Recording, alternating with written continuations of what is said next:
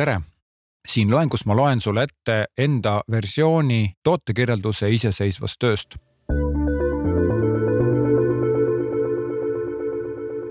ma kirjutasin kaks versiooni ja püüdsin ka kolmandat teha, aga seda kolmandat ei tulnud.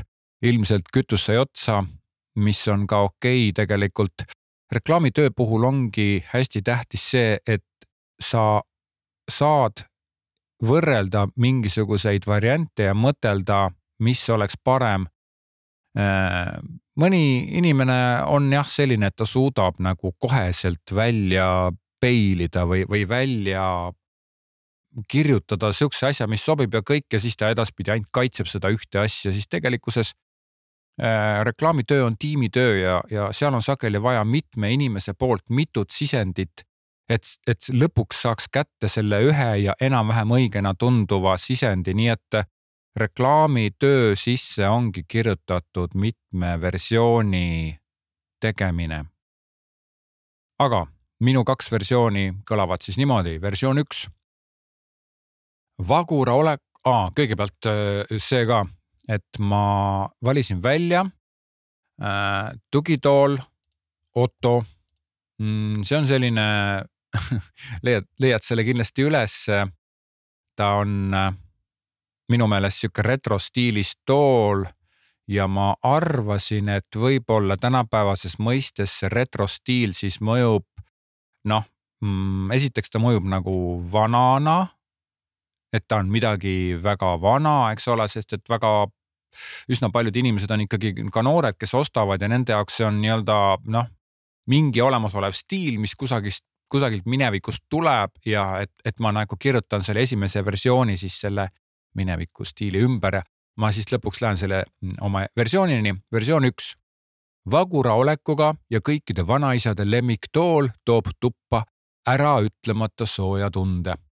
tema hubased retrojooned on ehedate kaartena toodud otse viiekümnendate aastate DDR-ist ja kaunistavad nüüd sinu elutuba või magamistuba stiililt retro, aga tehtud nagu uus, sest tooli valmistamisel on kasutatud kasevineeri, täispuitu ja natukene ka puitkiudplaati.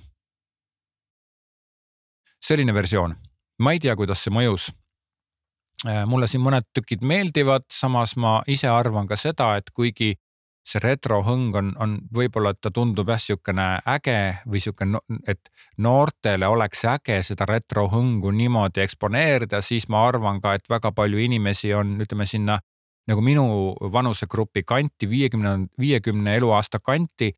et, et noh, et, et nende jaoks see retro võib-olla seostub mingite teiste tunnetega. et, et kas seda mõtet on mõtet ilustada, aga samas ma ei ole selles ka kindel nii et äh, see versioon oli sihukene võib-olla pisut nagu humoorikas, vaatame nüüd teist versiooni. see tugitool sobib ideaalselt sinu raamaturiiuli või kamina kõrvale, andes toale hubase ja retrohõnguse tunde. nelja võimaliku värvitooni seast saad valida sellise, mis sinu toaga kõige paremini sobib.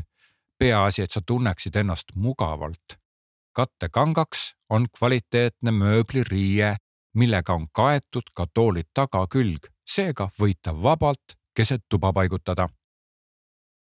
Äh, kui ma seda versiooni kirjutasin, siis ma mõtlesin väga selgelt umbes neljakümne viie aastase pereema või naisterahva peale, kes sisustab oma tuba või kodu. tal on seda tugitooli vaja, sellepärast et tal on tühi koht ta on eelnevalt kaua aega mõtelnud, kas seda tugitooli osta või mitte. aga üks asi on kindel.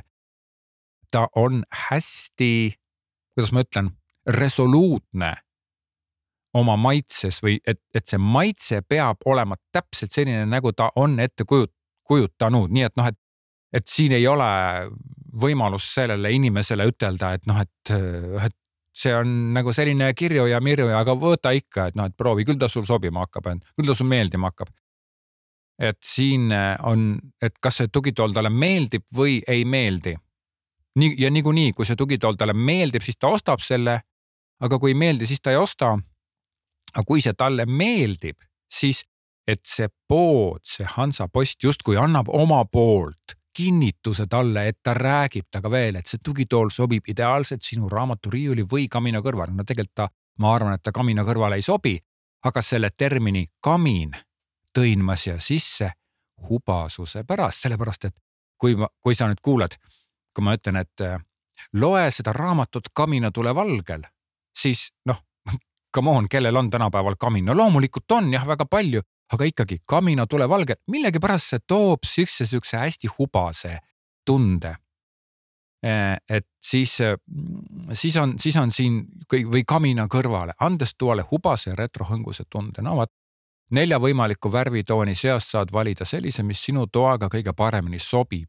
ehk siis jällegi, et mis ikkagi sulle kõige paremini sobib ja tõesti seal, kui sa, kui ma seda toodet vaatan, siis ma näen, et seal on äh, nagu neli tooni, need kuidagi nagu imelikult sealt ülevalt toote teksti kõrvalt pealkirja alt tulevad välja. no ma ei tea, mida iganes. ühesõnaga sellised variandid ja sa võid mulle ka täiesti vabalt anda tagasisidet, et kuidas sulle minu versioonid meeldisid ja sobisid. praegult kõik, järgmine teema on raadioklipp. kohtumiseni järgmistes loengutes